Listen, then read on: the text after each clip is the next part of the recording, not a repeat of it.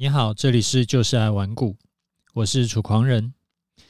上一集节目啊，有跟你讲，我会让我们家哥哥呢每天开始听一集我的 Podcast 节目。结果就有听众来问我说：“诶，小孩听得懂吗？”然后就想说我可不可以讲得更细节一点，因为他也想要让他小孩听。当然可以哈，我跟你分享一下，从考完高中以后啊。我们家父子的运作模式是这个样子的：他白天呢就自己找时间去听节目，我要求他每天就听一集就好。那老听众应该还记得，我一开始录 Podcast 的时候是日更，就是礼拜一到礼拜五每天都更新。但是因为我是一个人在搞，我要自己想题材，然后写稿子，然后录音。所以说我没有办法录太长，大概都是十几分钟一集，我就要求他，你听一集就好。啊，只要求听一集的考量是说，因为只听一集嘛，所以说压力不大，比较不会排斥。我觉得是这样啦。虽然说是为小孩好，但是如果他打从心里就排斥的话，那一定事倍功半。那如果说影响到我们父子感情呢，就不值得了。所以啊。只花十几分钟听一集，这个是最低要求。然后呢，我请他把听不懂的地方记起来，晚上来找我，我来解释给他听。目前听了几集下来啊，他的回馈主要是说会听不懂一些投资的专有名词，例如说他听不懂什么是期货，什么是多头空头。还有什么是做空啊？换仓、留仓、融资余额、外资法人，这些都是只有在投资的时候才会用到的这种专有名词，他就完全不知道在干嘛。那我就会一个一个跟他解释啦。像前天晚上，我才跟他解释什么是期货。然后我从期货的起源开始讲，然后讲到现货跟期货的关系，讲到台指期，然后就顺道讲到杠杆。然后他就懂了。至于说节目里面讲到的观念呢、他基本上都完全可以理解。那这个也不意外啦，我毕竟教投资教了有上万个学生嘛，所以说讲观念、讲技巧，讲到学生能够完全理解，这个对我来说没有什么难度，所以我儿子也完全可以理解。然后呢，我也跟他说，盘势分析的部分呢、你就不用听了。为什么？因因为第一个它有时效性，第二个，其实我觉得他不需要去学这种太细节、执行面的操盘技巧。嗯，高中生嘛，就先把基本的正确投资观念建立就好。之后长大一点，如果真的是对投资有兴趣，我再教他。那如果你也想要让你的小孩听我的节目啊，我会建议你有两种两个做法。第一个呢是，如果你是自己也操作的不错，很得心应手的，几乎所有的投资商品都已经玩过了，那你可以用我上面讲的方法，你就直接让小孩听，然后听了不懂的，你再解释给他听就好了。那第二个做法呢，就是针对那种。爸爸妈妈自己也不是一个投资高手的，就如果小孩问他，呃，做空股票的原理是什么，他可能一下子回答不出来的。那其实也没有关系，就爸爸妈妈你自己先挑过，就是以投资观念，还有一些看事情、做事情的观念为主就好了。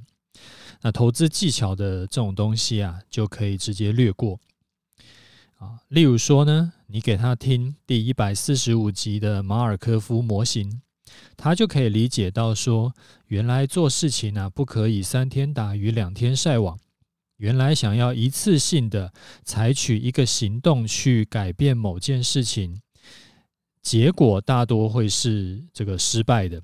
无论你在这一次、两次的行动是付了多少的努力，事情都最后会回到老样子，就好像冥冥之中有一个无法摆脱的宿命一样啊！无论你是学习呢，还是减肥，都是一样的。三分钟热度的学习，那最后还是会烂回去。再例如说，你给他听我第九十六集有回答听众讲的这个影响圈跟关注圈的观念，他就可以知道说，不不要浪费时间跟精力在关注圈上面，而是要把注意力放在扩大影响圈上面。好，再再例如啊，你给他听第一百八十八、一百八十九跟一百九十集这三集，是我特别为了教我儿子这一辈子都会受用的观念跟投资技巧。我觉得这个对你小孩也会有帮助了。所以我老实说啊，我觉得光是这种观念能够学好，能够内化，你的小孩呢，其实基本上就已经赢过百分之九十五以上的人了。哦。对了，我一开始在那个让我儿子听节目以前呢，有先把他们兄弟都先抓过来，我有跟他们讲技术线图，什么是开高低收，什么是红 K 棒，什么是黑 K 棒，什么是均线啊，这个是干嘛的？然后股票是什么？那为什么要有股票？公司的股东、股份、股票的意义。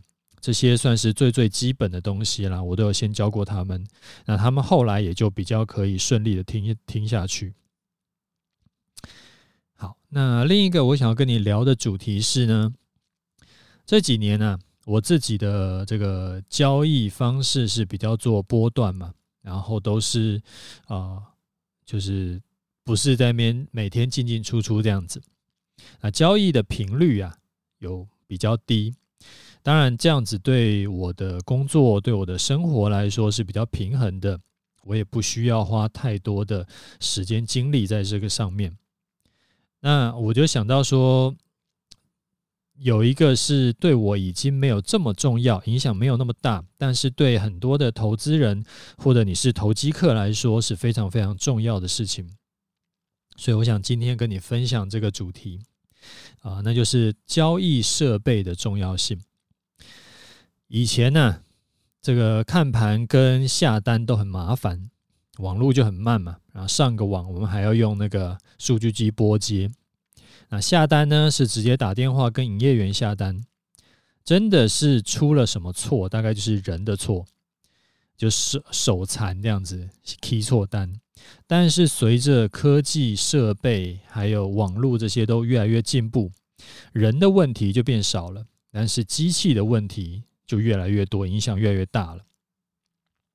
我之前就有听过我学员分享，他说他以前在当冲航运股，结果来下单的时候手机死当啊，等他放弃那个去去按手机，最后决定重开机以后，然后他发现说已经被嘎上天了，然后那个他一天就亏掉六位数，那其实六位数就已经可以买好多只的新手机了嘛。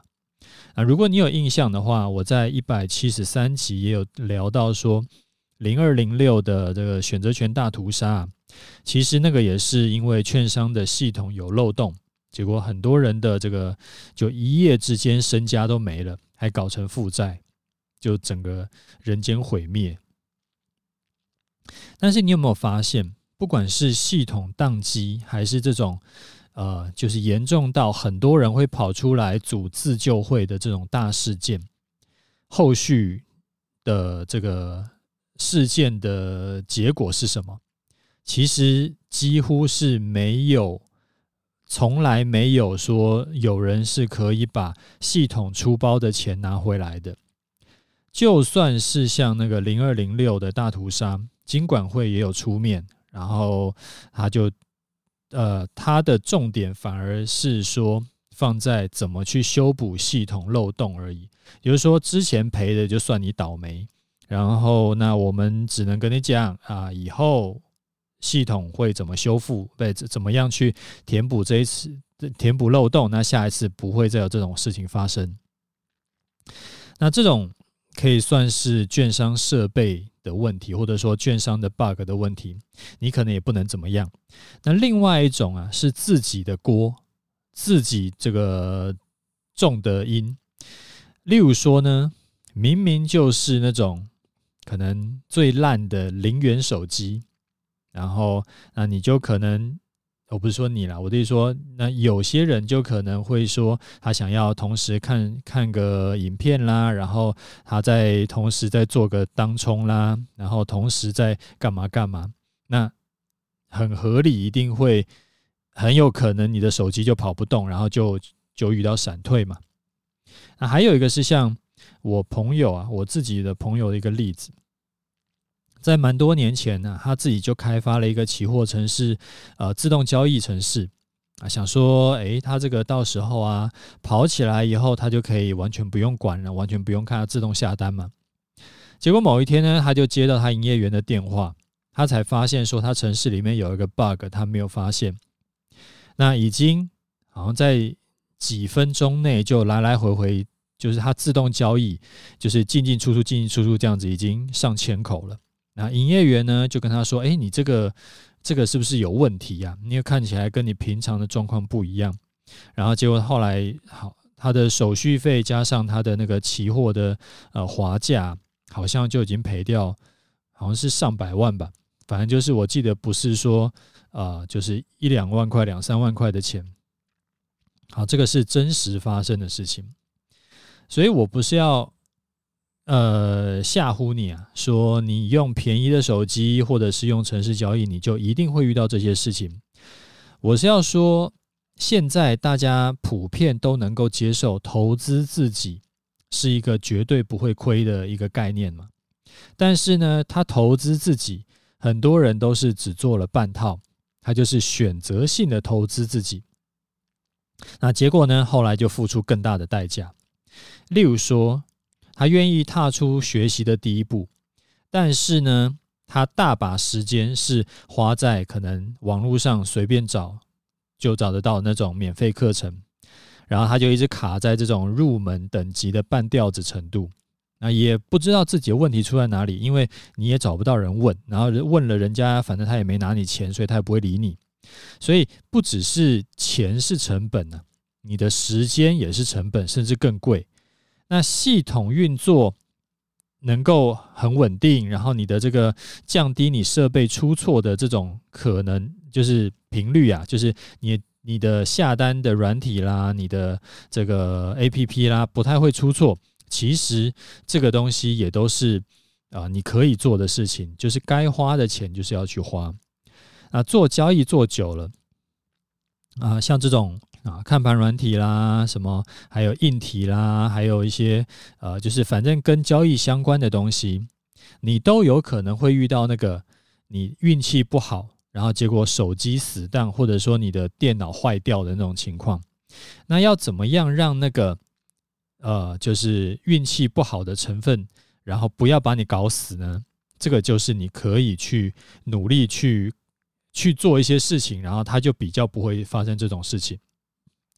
那我的建议是这样：就如果啊，你的这个交易类型是比较偏向短线、极短线的这种交易，例如说像当冲啦，或者是城市交易，那请尽量把你的设备啊升级到相哎，就是比较高的等级，然后确保你的网络是稳的，网速当然是越快越好，那能够用实体网路线更好。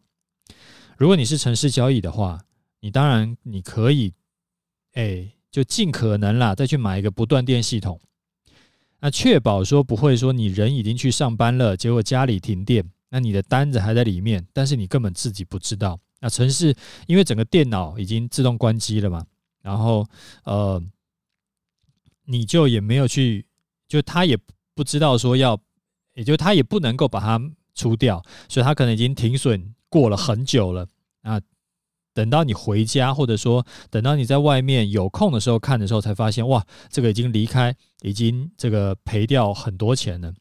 所以尽尽量这种东西其实都是可以避免的事情，然后去选那个呃，就是比较多人在用的城市，起码其已经有其他的用户帮你试错过了。就不要想说自己可以呃凭空去开发出来一个新的城市，然后就直接丢了很多钱进去弄。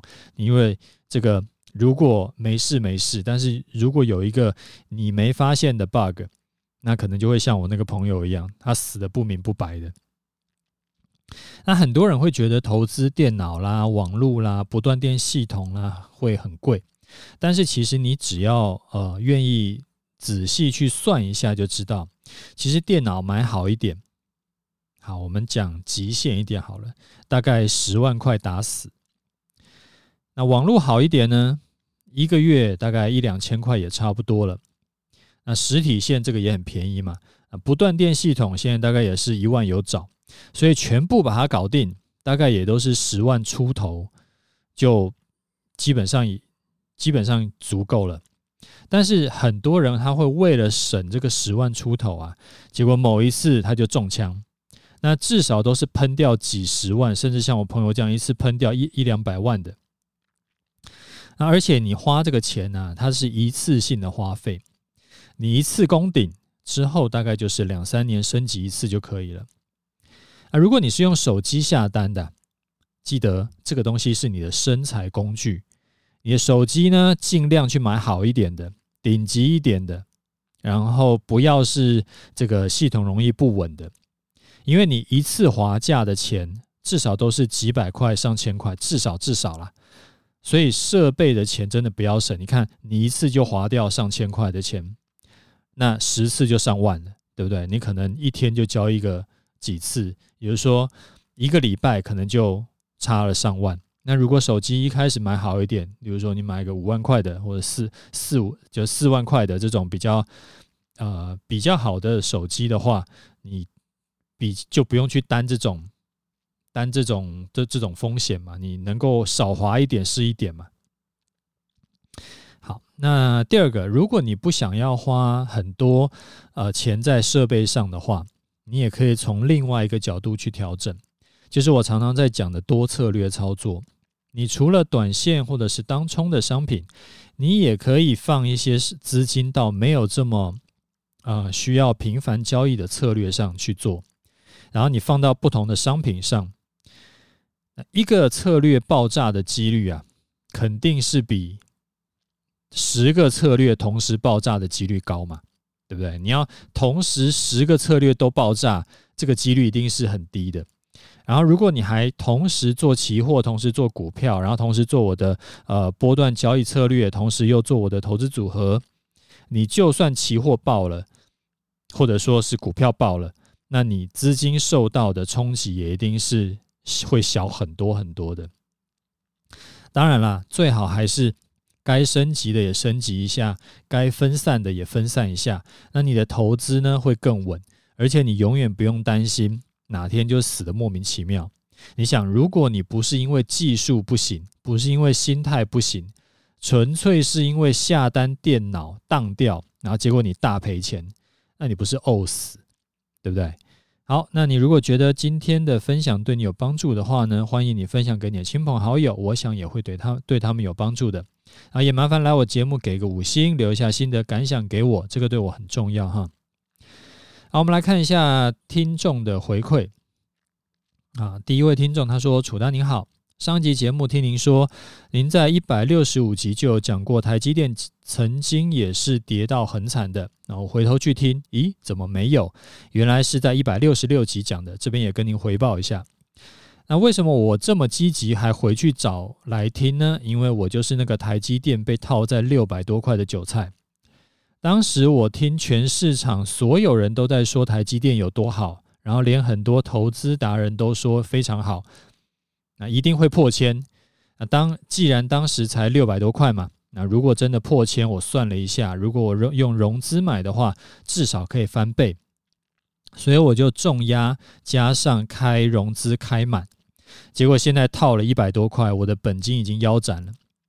那现在我也不知道该怎么办。那看起来那个市面上的那些投资达人都不可靠，例如说。他这边有写了一些人啦，然后那我就不要念出来了。嗯、啊，只有您是在一月份台积电还在六百五十块以上的时候就先提醒了，我觉得非常佩服。那我的问题是，虽然说我也知道这样子问很不负责任，但是呃，我现在该续报台积电吗？是不是之后有机会解套？我知道这个是我自己的问题。您有说过没有一只股票可以永远好下去，这这是真的。但是我现在也不知道该怎么办了，所以只好厚脸皮来请您给我一点建议。无论之后怎么走，我都非常感谢。好，呃，这位这位听众哈，你的问题其实很难回答。一来呢，是我无法预测未来的走势会怎么走，全世界也没有人可以预测啦。我只能跟你分享我的经验，因为之前看过太多绩优股，后来就是整个坏掉的。啊、所以我从来不相信什么无敌的股票可以永远上涨。但是你问我，但是你问我现在是不是低点，还是后面会再跌到两三百块以下？这个我真的无法回答你哈。好，二来呢，是因为你已经套牢套很深了，那又是重压，又是杠杆开爆。你现在等于是在悬崖旁边，虽然说还没有接到融资断头提醒，但是我现在跟你怎么建议都不对。如果我叫你出掉，结果后来涨上去，你可能很不开心；如果我叫你抱着，后来崩下去，我也很内疚。所以呢，这个问题真的太难了。那我给你的建议是什么？我给你的建议是你回去听一下我在一百二十四集。有教过被套牢套很深可以怎么处理的方法。那我在这边简单讲一下，就是你往前去找近期的低点，然后把那个低点就当做停损参考点。好，例如说台积电的话，台积电看起来今天是新低嘛，所以今今天就当做是那个低点，没有跌破这个价位以前呢，就续报，用移动停出场的这个方法来操作。如果跌破最低点，你就出场啊。例如说，你买在一百块好了，啊，今天是六十块，前两天最低点是跌到五十五块，那你就把五十五块当做停损点。那要不要设滤网？随便你，跌破五十五块你就出场，没跌破就续报。然后如果一路往上涨，你就把从五十五块之后碰到的最高点往下算，跌十趴出场。好比说之后持续走高，走高到八十块的话，那你之后就用八十块当做移动出场的最高点。八十块跌十块就是跌八块嘛，对，八十块跌十趴就是跌八块，所以你就在八十块跌八块，就是到七十二块以下的时候出掉。这样做的好处啊，是说你不用去想你会不会卖在最低点，然后卖掉以后会不会反弹。因为我没有叫你现在就要卖嘛，那真的反弹呢，你也就顺势减少损失，而且把你的注意力重新定锚在这一波的最低点，而不是在你买进的成本价位。你砍掉的时候呢，会稍微没这么痛，比较有可能可以砍得下手。再加上说，因为停损是改成近期的低点，所以如果啊。真的是跌破近期低低点的话，例如说，真的台积电又跌破四百八十五的话，那可能可能啦，可能会再开始另一波的跌势。但是因为你已经出掉了，所以说你就不用担心像，像呃，你好比你之前买过呃这种，比如说宏达电啦，然后它就一次跌从一万呃一千三跌跌跌跌到。跌到几块钱啊？反正我记得它是跌掉了百分之九十八以上，那你就不会碰到这种事情，因为你再怎么样，你也是呃赔个二三十趴你就出掉了。好，那下一位听众哈，他说：“楚大你好，我对波呃终极波段交易课程很感兴趣，想要请教几个问题。第一个，为什么楚大的课程没有在七大投资社团介绍呢？好，第二个。”近一年的投资，呃，这个策略的绩效如何？因为网站上是的示范单啊的案例只有讲到案例七。好，第三个，这个策略是不是会用到百宝箱选股工具或者其他相关工具呢？好，第四个，呃，加入社团以后，是不是会期到了就有学员不能自己操作，然后，诶诶需诶就是需要。有是有会期才能交易的工具或资讯或相关内容。好，第五个，他目前是东尼 Stock 的社团学员，想要想要再学楚大课程，那是不是有团费优惠呢？啊，另外，玩股网各社团的优惠期通常在几月？好，第六个问题是，如果有荣幸加入楚大的终极波段交易啊，我是预计要投入二十万的资金做 ETF，期间是否要再搭配期权做进出？如果这个 ETF 有权证的话，哦，他是说权证，他不是说期权。呃，好，来，我回答你问题哈。因为我的课程是课程呢，不是社团。社团是这样子，就玩过往的社团都是三百六十天的会期，那会期内无限看课程。然后老师呢会在社团里面持续的更新内容，有的老师是甚至是每天都会更新内容，例如说像那个老渔夫就是每天都会更新内容。但是我的课程呢、它是买一次，然后没有期限就都可以看。但是我不会时常更新内容，就是我觉得有需要的时候我才会更新。那绩效啊，我记得前几个礼拜吧，有简单统计过，记得今年好像是小赚个两百多点的样子。不过昨天才有学员跟我回报说，他照他照课程进的空单从一万六。进场去做空，然后报到现在，那账上获利已经突破，我刚看应该是突破八百点了啦。所以今年的话，呃，就是很粗略的来算，应该是有上千点的获利吧。啊，策略呢，不是呃不需要用到什么特别的选股工具，你就用一般券商提供的看盘软体或者是玩股网网页都够了，所以也没有什么。需要绑会期才能用的工具。好，再来是没有我的课程是全年不打折，所以也没有什么课程优惠。啊，就算是周年庆也没有折扣。那玩古网各社团的优惠时间每年都不一样，所以说我也搞不清楚是几月。那最后一个问题是权证的问题啊，台湾五十有权证吗？这个我不清楚诶。因为我大概已经有十年以上没有碰权证了。那你要开杠杆的话，我觉得你直接用台指期来做我这套策略就好。因为很多学员其实是这样子，你不需要说用 ETF，然后再找 ETF 的权证来开杠杆，那感觉好像多绕路的感觉。好，最后一位学员的呃这个听众的问题哈，他说：“楚大好，我是在对岸工作。”一直有收听您节目的北漂族，觉得您年纪很轻，哎，我年纪也不轻了，但是人生经验很丰富，讲话又很有料。括号原本只想学点理财，但是后来变成粉丝。这边先不问理财，因为当前有一件更重要的事情，会需要向您这样的创业者请教请教的问题。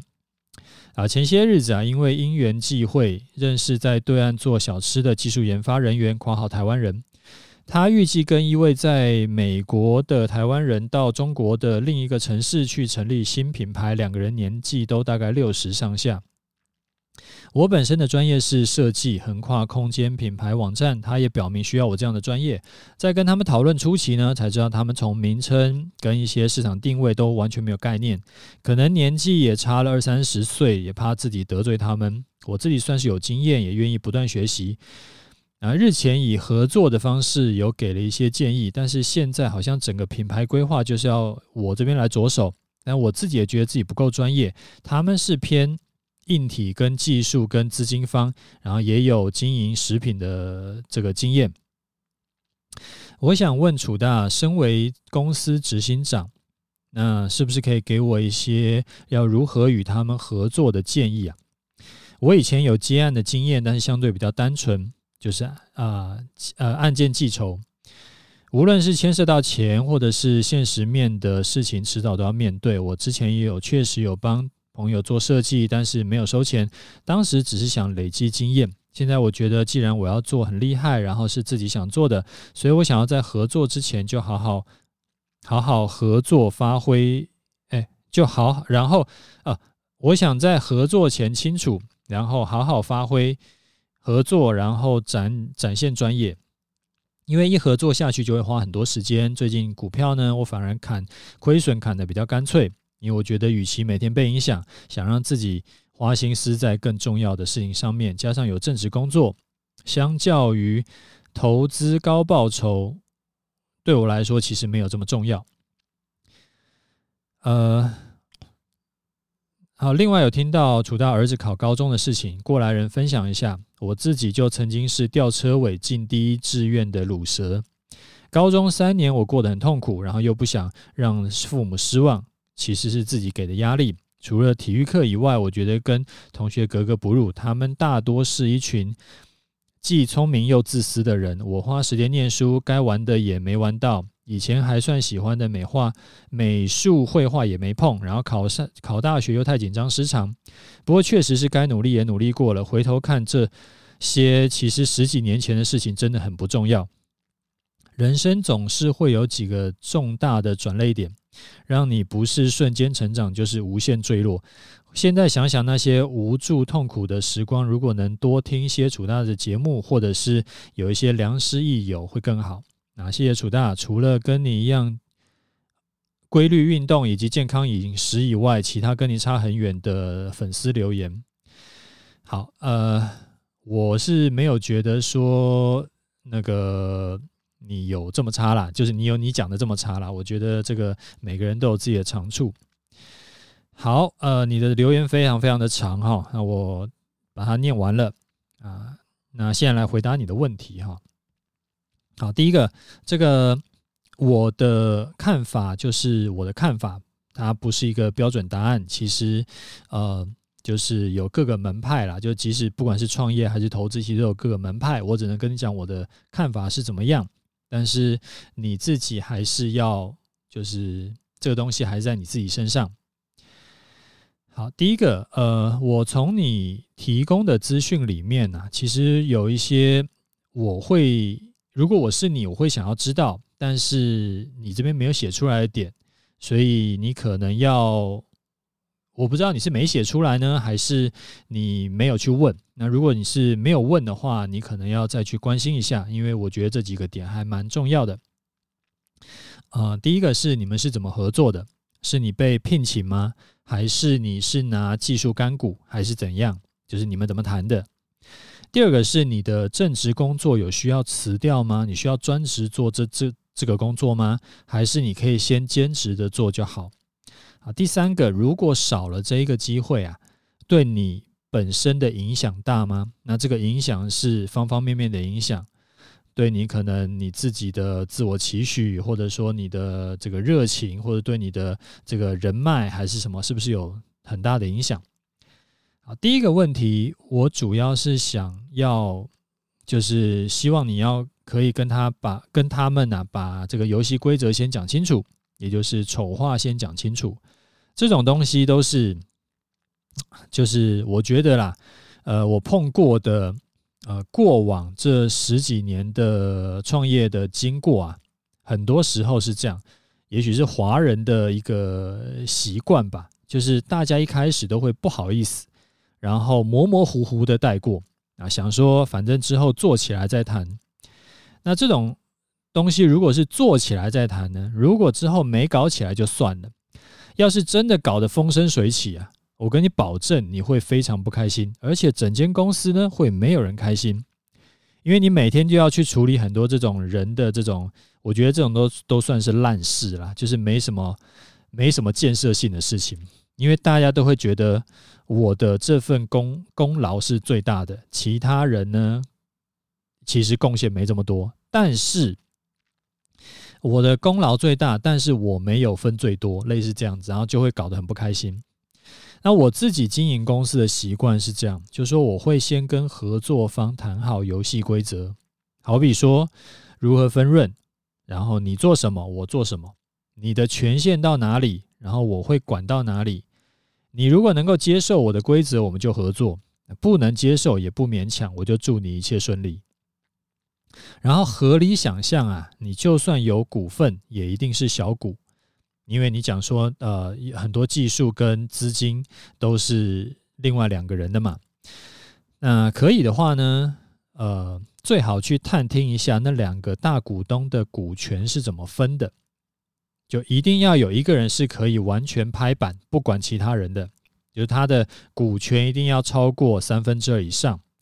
如果两个人很相愿的搞齐头式平等，什么一个人五十一，一个人四十九的，就是一个人就是对半拆股份这种的，我劝你就不要加入这个公司，因为很高比例之后会翻脸拆伙，然后公司就挂了。就公司一定要有一个，有一个是大头，有一个是拍板的，那要不然的话，就会觉得，哎，你怎么不听我的？然后另外一个人也觉得你怎么不听我的？然后就搞不完。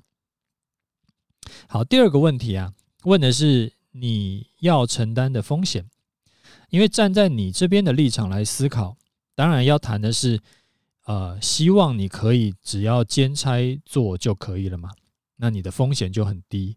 当然，风险低也代表是不太可能一夜致富，因为反正人家也不会给你很多钱跟股权嘛。但是你要想的是说，创业本来就是九死一生，甚至是九十九死一生，所以你在投入之前呢，你就可以先给自己先建这个做好心理建设，说我这一次干下去呢，有很高的几率是会失败的，不用抱太大期望。之前有分享过，我们做人做事要有概率思维。既然这个赌局的输面很高啊，你就不应该压身家进去赌。所以你最你现在的这个正职工作最好还是保留着。那这边我展开一下，我不知道你知不知道，全世界创业成功的人里面，其实有非常非常高比例的人，其实都是本来家里就很有钱的。就是属于那种富二代出来创业创开心的，好比说比尔盖茨，好比说 Facebook 的那个马克扎克伯格，好比说美团的老板王兴，好比说股神巴菲特。那我有好几个朋友，其实也是这样子。他讲是讲创业家，但是他没有告诉你，他老爸其实很有钱，他根本不是白手起家的。创业第一天，他就是开着法拉利去开的门。那老爸有没有投钱是一回事，再怎么样，创业失败十次，我还是可以回家吃，我反正饿不死。这种就像玩马里欧啊，人家一开始就是有九十九条命的，基本上就是无限接关王。而且一开始创业就是直接我们奔着梦想前进，我们就是要上市柜，啊，就是要 IPO，然后那而不是像我们一般这种就是草根那个创业苦逼的。那我们一开始想的是，哎呀，这个要先养活自己，养活家人。那当然，他们这种人是比较容易成功的嘛。所以，如果你不是富二代，这种事情你就要想清楚，你值不值得去冒这个风险。好，第三个问题呢是，如果你没有这一次机会，你会觉得人生失去希望吗？还是这个是这个对你来说没差？那这个东西是对，是你的梦想跟热情所在吗？这个就会影响到你跟人谈的底气。如果你的得失心很重啊，你就很容易在谈判的时候陷入被动，因为掌握权就在别人手里。但是如果你一开始就抱着这种就是得之我幸，不得我命的这种，呃，就是没了也没差的心态去谈。那人家如果啰里吧嗦的提出一些很过分的要求的话，你就可以跟他讲说 “Go your mothers”，对不对？这个因为有小朋友，我们就不要讲粗话这样。那无欲则刚这句话是真的，所以说你也要先想清楚啊。那我简单分享这样子啦。那如果说你还有什么呃更进一步想要了解的，你到时候再再私讯给我，好不好？那如果你呃这个。呃，就是听众，你有什么想要听的主题，或者说你有什么呃问题，不只是投资的，你也可以私讯或者留言给我，我会呃尽可能的回答你，好不好？好，最后我们来看一下盘势哈，呃，继续是空方气盛的盘啦，这几天有加速赶底的感觉，或者说有赶美股进度的感觉。为什么我说赶美股进度呢？因为台股的跌幅远低于美股。你看美股哦，我们这边呃看一下，费城半导体，它今年呢跌了三十七趴多，NASDAQ 跌了三十四趴多，连 S M P 五百都跌了二十五趴。那台股呢，大盘只跌了十八趴。所以就算他只去追那个跌最少的 S M P 五百，还有七趴要跌，七趴是多少？对照台湾就是一千三百点。那台积电呢？ADR 已经跌了四十一趴多，台湾的台积电只跌了二十九帕多，所以差了十几趴。所以这几天呐、不管美股是涨还是跌，台股都在跌，这个也就不让人意外了。因为光是台积电要再跌十几趴，就还要跌个五六十块、七八十块以上。那听起来是不是非常惊悚？但是我觉得这一波啊，如果真的把进度补起来的话，真的是差不多要出现一个比较大的反弹的。因为融资余额最近的跌幅啊，已经超过大盘跌幅了。你到玩股网上可以看到，一月份大盘还在一万八千点以上的时候，那个时候的融资余额大概是两千七百二十亿。哦，我这边讲的是。啊，大盘扣除 ETF 的融资余额，这个观念之前有跟你说过嘛？因为 ETF 有些是反向的，有些不是台股的，所以说你在看融资余额的时候，你要把 ETF 的融资都扣掉来看，会比较不会失真。我刚说大盘扣除 ETF 的融资余额是二七二零亿嘛，那到昨天为止剩下一九九一亿，跌幅是二十六趴。然后大盘呢，跌幅只有十八趴多，所以融资余额的跌幅超过大盘跌幅，这代表什么意思？代表说散户已经有一堆人被杀死了，那筹码就干净很多，这个会是一个落底讯号。当然，落底讯号要多重讯号一起看，不是单一讯号，但是起码要有一个讯号跑出来。那这个就是第一个跑出来的落底讯号。接下来呢，就是看融资继续杀，然后再看大盘是不是有出现反弹，还是怎么样。不管怎么样啊，就是比之前融资都还在死撑活撑，要开始要健康一点。我这边说的健康一点，是对行情来说，我完全可以理解。你如果是被断头的人，你一定很痛苦。我以前也有被融资断头过，所以说我完全可以体会。但是绝境就是转机嘛，你这一次如果不死，你不放弃离开市场，你就会变得更强壮，因为市场一直都在，你可以学好功夫以后再返回市场，把赔掉的钱全部捞回来。你看哦，光是最近这几个月离开市场的人，那真的是很很多人都是这样子，很多人，你像我的那个 Podcast 的听的人也变少。然后我的 Facebook 跟 Telegram 的关注的人也变少，为什么？因为这些人都放弃了。那之前我有跟你分享过，其实什么叫做失败者？失败者就是你真的是放弃了，你已经投降了，你才是失败。如果你没有投降，你还一直就是哦，我被打倒在地，没关系，我再站起来，我再跟你打，那你就会越来越强壮。